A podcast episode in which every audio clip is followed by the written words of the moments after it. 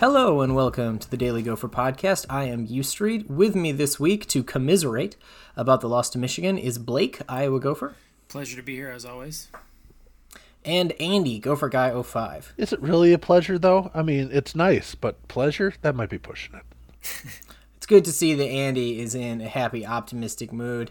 Uh, I believe the reason we're all in a happy, optimistic mood is because Saturday sucked. Uh, and it sucked uh, for two reasons. One, uh, major loss, not great.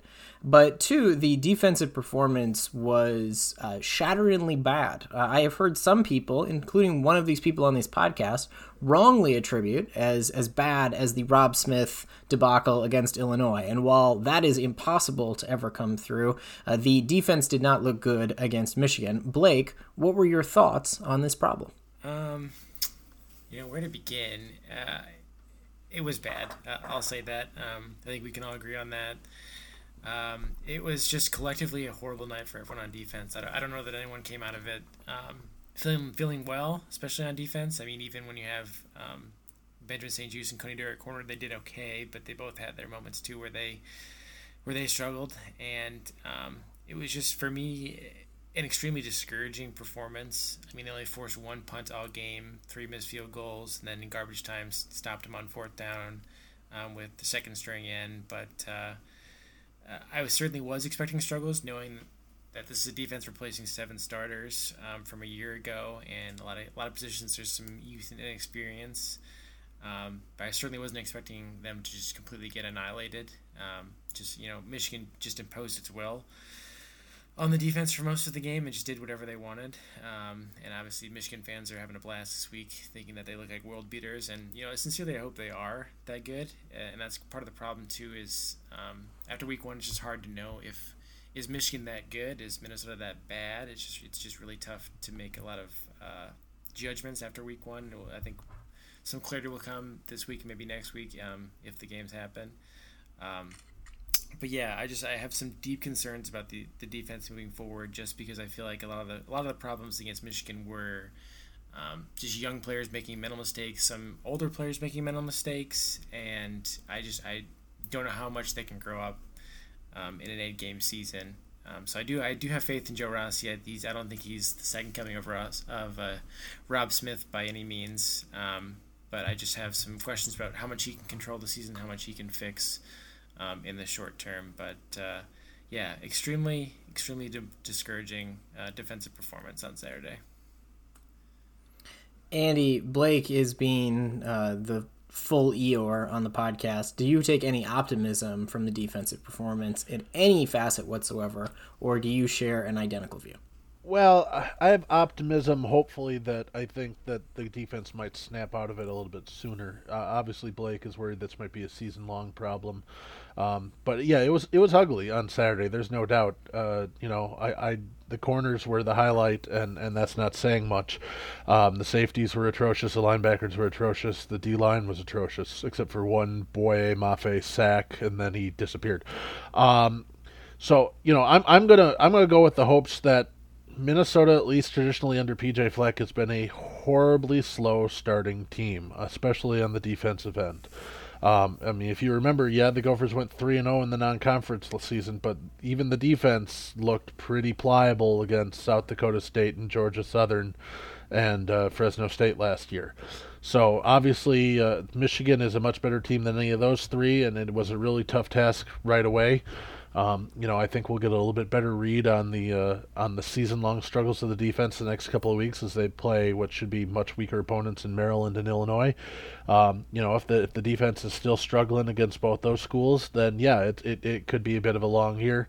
Um, but if, if Joe Rossi and PJ Fleck can can right the ship and they can uh, fix some fix some problems and, and look considerably better against uh, Maryland and, and Illinois, getting ready to go into to the heart of the schedule against Purdue and Iowa and Wisconsin, um, I'll feel a little bit better. So um, I, am I'm, I'm still holding out uh, my judgment.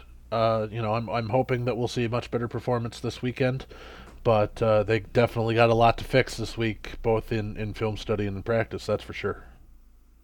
Definitely. It's almost certainly the case, just for those who were watching at home, that the defense also had to deal with the after effects uh, and implications of COVID, both within the kicker's room. So there's a very good chance, though PJ Fleck never releases officially anything related to injuries, but there's a very good chance that the starting punter, as well as the backup punter, as well as the starting kickoff specialist, all in some way were either diagnosed with COVID or part of tracing and were not available for the game. This is part of the reason why the defense began the vast majority of its possessions on short fields. And I think that does have something, while I am not a huge believer in momentum, and I agree with my colleagues, there is something to be said for the fact that the defense was having to deal with a lot of short fields very quickly, and so Michigan was able to score or use a use a offensive playbook they might not have been able to use in the same way if they had much worse field position. But that is neither here nor there, uh, because it was also the case that the defense couldn't stop anyone, and the offense at critical times was unable to score. So Blake, one of the things that I took from the game on Saturday that was both optimistic in some sense for the rest of the schedule, but distinctly pessimistic for trying to beat Michigan, is that the offense gave away points. In particular, they gave away 10 points, not being able to get into the end zone. Those 10 points probably changed the tenor of the game, if not necessarily the outcome. So, from what you saw on Saturday, which incidentally was Mark Sanford, the new offensive coordinator's first game behind the helm calling the plays, how should we feel about the offense going into week two? You know, I, I think you can feel pretty good. I mean, from the start, they were minus two starters in the offensive line, which we kind of knew coming in. Um, right tackle Daniel Faalele has all but confirmed that he's opted out of the season, and uh, Curtis Dunlap, the right guard, who for a 24 hour period seemed to be transferring this offseason. Um, he was seen on the sideline with a hard cast on his foot, and the rumors are, are an ACL. So it sounds like for the foreseeable future, those two are going to be gone. And so we saw the offensive line shuffle a little bit, and naturally they didn't look great at times. But I also think that they did look pretty pretty good. You know, especially in run blocking, they paved the way for Mohamed Ibrahim to have 140 yards, I believe, on the ground, which I I thought he looked great, and he looked that's exactly what I expected from him. Um, pass protection was a bit of a different story as you know Tanner got blown up on the the ball that just landed into a defensive lineman's hands and he strolled into the end zone. And it, it and it's tough too to kind of assess the offense um, and especially you know Mike Sanford and Matt Simon um, because how much of that game plan were they able to stick to when Michigan's scoring every drive and there's pressure on that offense to, to keep pace and catch up with them. And at a certain point they Michigan knew what was coming and they just could just pin their ears back and try and take down uh, Tanner Morgan in the backfield, which they did on one occasion, back to back to back uh, for three sacks. So I mean, it's it's it's really tough to make a fair assessment of how the offense did. But I mean, 24 points against a Don Brown defense is pretty damn good, um, especially for a season opener with a new play caller. Um, you know, offensive line kind of missing. And if, if there was a disappointment, it was I think that um, the wide receiver core really struggled outside of Rashod Bateman. They literally only one wide receiver um, recorded a reception outside of Bateman, and that was Chris Autman-Bell had one catch for I think about 45 yards. Otherwise, it was a pretty quiet night for Rashod Bateman's supporting cast. But I was uh, happy to see the tight ends get involved in the passing game, and it only took you know two plays into the game before Kieft was hauling in his first career touchdown. And I don't, I don't know that anyone thought Kieft would be the one um, who'd be the beneficiary of the tight ends being involved in the passing game, but uh, as a fan of this tight end group, I'm all for it. So, I, so I think it's it's fair to be optimistic about the offense. Um, it was a tough game for them in terms of the circumstances, but I thought they uh, performed well considering. What about you, Andy?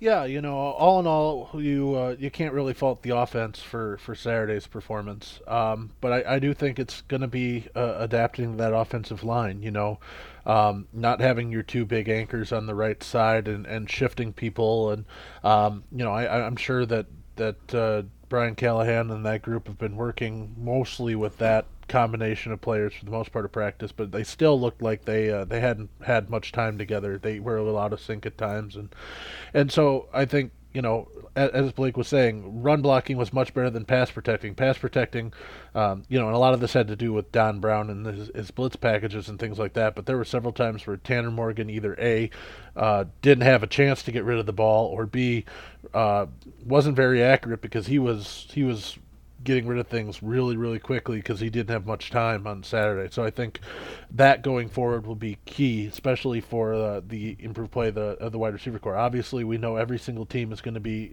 be keying on Rashod Bateman all year. Um, you know, I think Chris Chris Autman-Bell made that one nice comeback catch on the one throw by by Morgan, but I think you know we didn't really see much out of him out of the slot where he did a lot of things last season.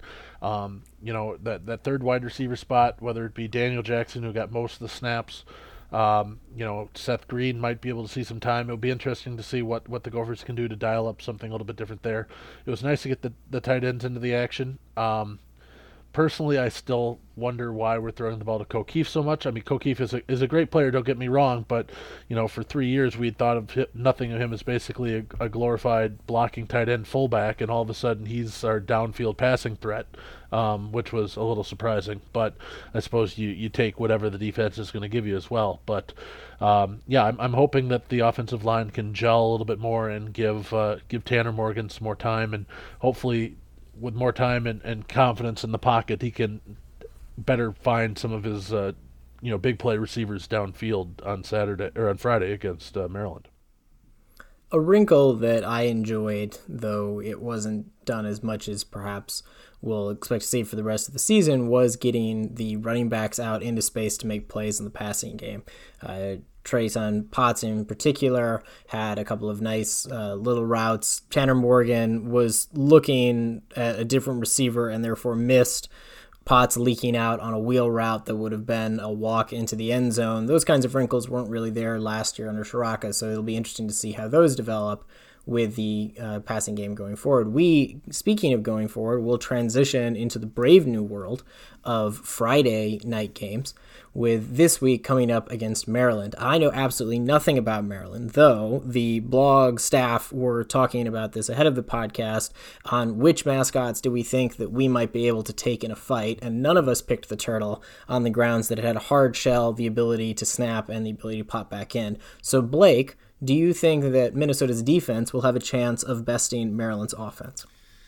Uh, you know, it's kind of uh, it's interesting you ask. Obviously, from what we see in Minnesota's defense, they look like Swiss cheese against Michigan. But uh, Maryland's offense uh, last weekend against uh, Northwestern did, didn't look so hot either. They I think they lost forty three to three. Um, so managed mustered all three points, um, and they're in year two of the Mike Locksley era. Um, as you remember, if you recall, he was hired after DJ Durkin was fired, which feels like uh, forever ago. And Locksley seems Locksley seems to be the guy that um, they think has solved the problem culturally, but so far the results on the field haven't uh, really matched his enthusiasm. And you know, on offense, they run it. They want to run a spread offense. They want to spread you out um, and kind of run and, and, just you know win the win the win the numbers matchups in the box and kind of run on you.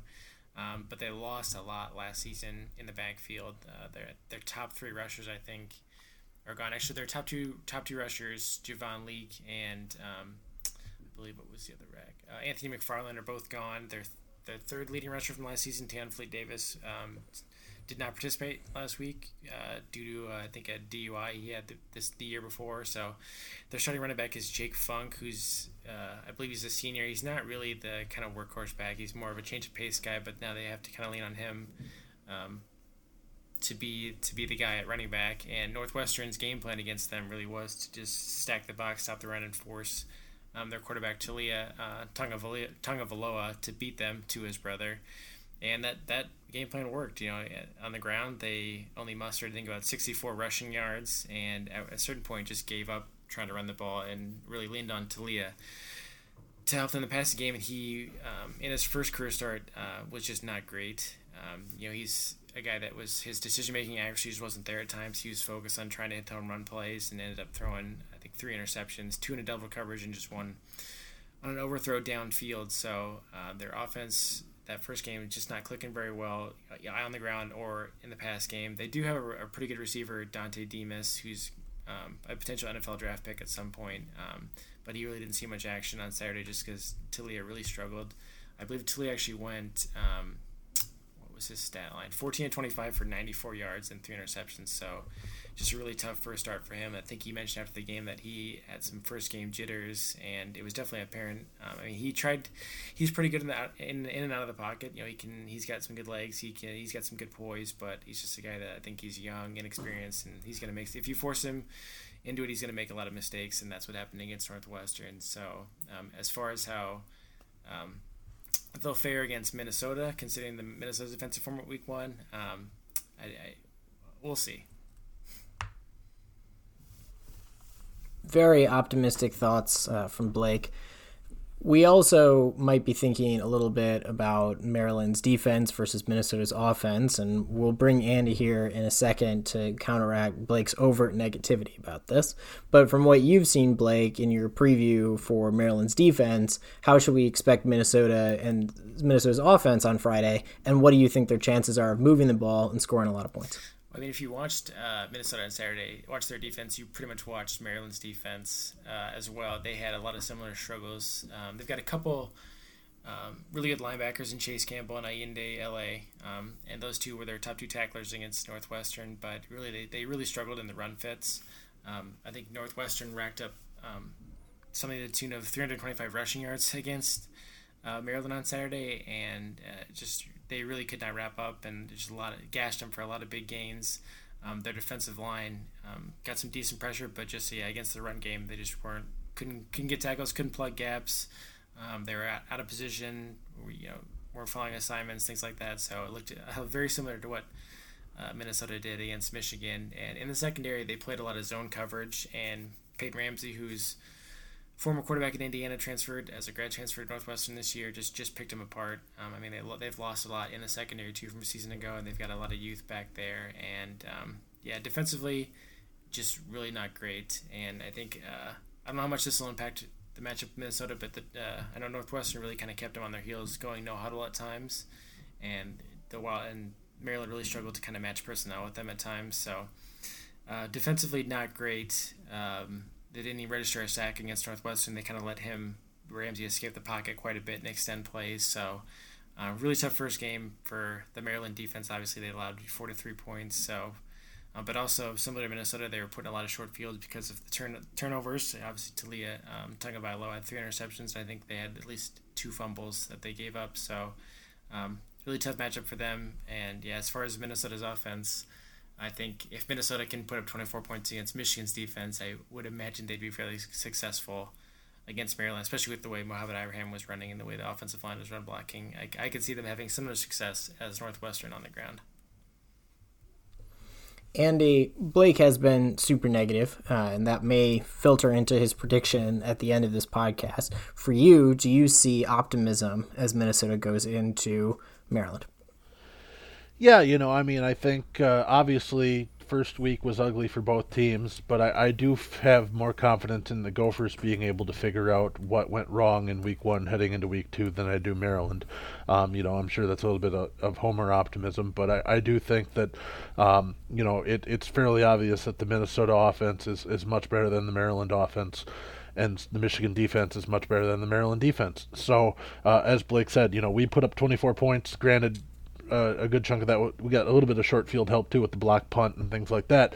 But the Gophers did have a few sustained drives with Mohamed Ibrahim on the ground, and, and Tanner Morgan was able to find uh, Bateman for, for chunks there and the tight end for chunks there. So I, I do believe that the Gopher offense should be able to move the ball pretty easily on, on Friday night. Um, you know, obviously with Northwestern racking up 325 yards, you know, you'd hope for a big game for Mohamed Ibrahim, and it'd be nice to see maybe a, a breakout performance from either Cam Wiley or, or Trey Potts too in that second hole. Um, you know, I think I think Potts. Uh, you know, he, he's got more of the breakaway speed, I think, than Wiley does. So if, if he can get outside the tackle box or if he can catch a, a screen and get a couple blocks downfield, I think he could really take advantage of a couple big plays. Um, but that's going to be the other thing. If, if Maryland does get lulled into playing that soft zone like they did against Northwestern, as long as Tanner Morgan gets protection, he should be able to pick that apart. Um, you know, obviously, uh, you know, zone. You're just you're just asking for uh, Bateman to be able to find the holes in the defense and get open and, and, and Chris Autman Bell. So I, I do think that that will bode well for the Gopher offense against the Maryland defense. Uh, on the other side, it, it's going to be, again, you know, working on those run fits uh, for the Gophers. Obviously, uh, a pass rush would be great too for putting pressure on a on a young quarterback making his second start. If if Minnesota can can get some pressure on him and force him to make more turnovers, that'd be good. But a lot of it's going to be initially stopping the run and, and making sure those linebackers, uh, whether it's Cody Lindenberg back there again or whether we see if uh, if James Gordon might be back or uh, Donald Willis might see some more time. It sounds like they didn't see a ton of time week one uh, just due to the fact that they were they'd only practiced a few days. They they may have spent uh, a good chunk of fall camp uh, not able to practice um, due to probably COVID issues and things like that. So, uh, you know, hopefully they with another week they might be able to, to get a little more time if if Lindenberg is struggling. Uh, Mariano Sori-Marin hopefully can and step up a little bit. He he didn't have the best game as is sort of the the veteran on that linebacking core. Um, and, and, then the safeties, obviously, uh, between Jordan Howden and whether it's uh, Tyler Nubin or or whoever may step into that second role, have got to be able to play a little bit better too. So, um, you know, I, I do think it's going to be a work in progress, and Maryland's probably going to put up more than the three points they did against Northwestern. But uh, if this game becomes a shootout, I, I still have pretty good confidence in the Gophers being able to outscore Maryland. I have no specific view as to whether or not this should be a shootout, though I will say that from a base talent perspective, the assumption should be that Minnesota is more talented than Maryland. Now, whether or not that means that Minnesota on Friday will actually beat Maryland is a separate question. My two position groups to watch uh, is, in fact, not going to involve Um, just the offense and defense. This week, the position group of most interest to me is the special teams, in particular, if whether or not the starting punter, starting kicker, and backup kicker are able to play or not. I think that if they are, that will drastically change Minnesota's approach to this game. It means that we won't have ridiculous sky kicks.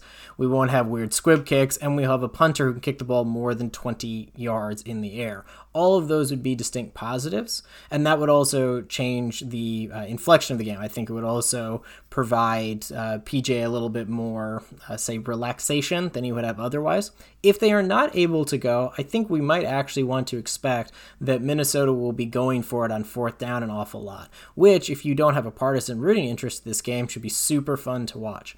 So that's the position number one. Position number two, as Blake alluded to, uh, in terms of having to figure things out, I want to see the front four for Minnesota get sustained pressure on the quarterback and stuff up run holes by themselves to, in essence, provide the linebackers the ability in obvious passing situations to drop seven and in run situations to not consistently get caught in the wash. One of the things that has to be the case for Minnesota is that, especially on defense, they're more senior players, they're more experienced players, need to step up and show leadership. And there's an awful lot of experience not necessarily that we've seen it yet, but there is an awful lot of experience on that defensive line. And so while we might be able, in some sense, to accept mistakes from players making their first career starts, such as Cody Lindenberg or Tyler Nubin, we should not expect that to be true for players on the defensive line who have played quite a few snaps in the last couple of years. I think if they are able to do that, if they're able to pressure the quarterback, if Maryland is uncomfortable on offense, even if this is a shootout, I like Minnesota quite a bit. With that, let us turn to our general predictions. Andy, who you got? Yeah, you know, like I said, I think the Gopher offense is going to have a fairly big advantage in this one. And even if the defense is still trying to figure things out, I, I do think that the offense is, is going to be able to. Uh, to carry the load this week. Uh, unlike last week, where you know Don Brown had, had things dialed up, I do think that Maryland's not going to be able to pose quite as big a challenge. So uh, I'll take the Gophers 42-24. The offense uh, stays hot. The defense might still struggle a little bit, but it won't be enough to uh, to matter. How about you, Blake? Well, I think you hit the nail on the head of the special teams. I mean, I don't think anyone would disagree that Saturday was it was pretty much a disaster on special teams. I mean, when you can't kick off and you can't punt, I mean, we saw really how valuable those two positions are for this team, and I'll be curious if those two are still aren't available, um, what the game plan will be for Saturday because obviously what they tried um, against Michigan is just not sustainable and not um, gonna be conducive to a successful game. So um, that'll certainly be something to watch, especially in pregame warm-ups to see if those two are, are out there for the first time this season. But um, offensively, I think Minnesota will put up a lot of points on this defense. Um, I'm looking for them to really get going on the ground, um, and hopefully see Tanner Morgan just get a little bit more comfortable and maybe go through his progressions a little bit more. And hopefully we get to see some of those younger guys like Trey Potts and you know Chris Autman-Bell and Daniel Jackson um, get some more action in the past game and on the ground. So just really want to see those playmakers get um, get their hands dirty and um, get the ball. Um, defensively for Minnesota, I just I honestly don't have a lot of confidence in this defense, and you know we've been burned by Maryland before. Um, just two, I think it's just two years ago and the year before that, um, Maryland's athletes just burned those Robb Smith defenses that um, couldn't stop the run, couldn't um, maintain the run fits or plug gaps, and I think that's they don't quite they don't quite have the athletes they used to, but I think that's going to be a problem um, right now if they play better than they did against Northwestern. And um, yeah, with that with that said, I just I'm gonna be a grump about it. I'm gonna go Maryland 35-32. So let us very much hope that Blake is wrong when y'all wake up on Saturday morning. Uh, I believe that Minnesota should beat Maryland, so my prediction is that they will do so. I will not give a point score, but I do think that from a nonpartisan perspective, this game could either be incredibly fun to watch, i.e., offensive shootout, or incredibly boring to watch, i.e., one side very quickly taking it to the other side. My fervent hope is that that is Minnesota to Maryland and not in the reverse. But thank you very much for listening to this podcast this week. Make sure to check out the Daily Gopher for not only previews, but all other articles that we'll have in the run up to the Maryland game, as well as various game threads. And with that, go Gophers, row the boat, and make sure to vote.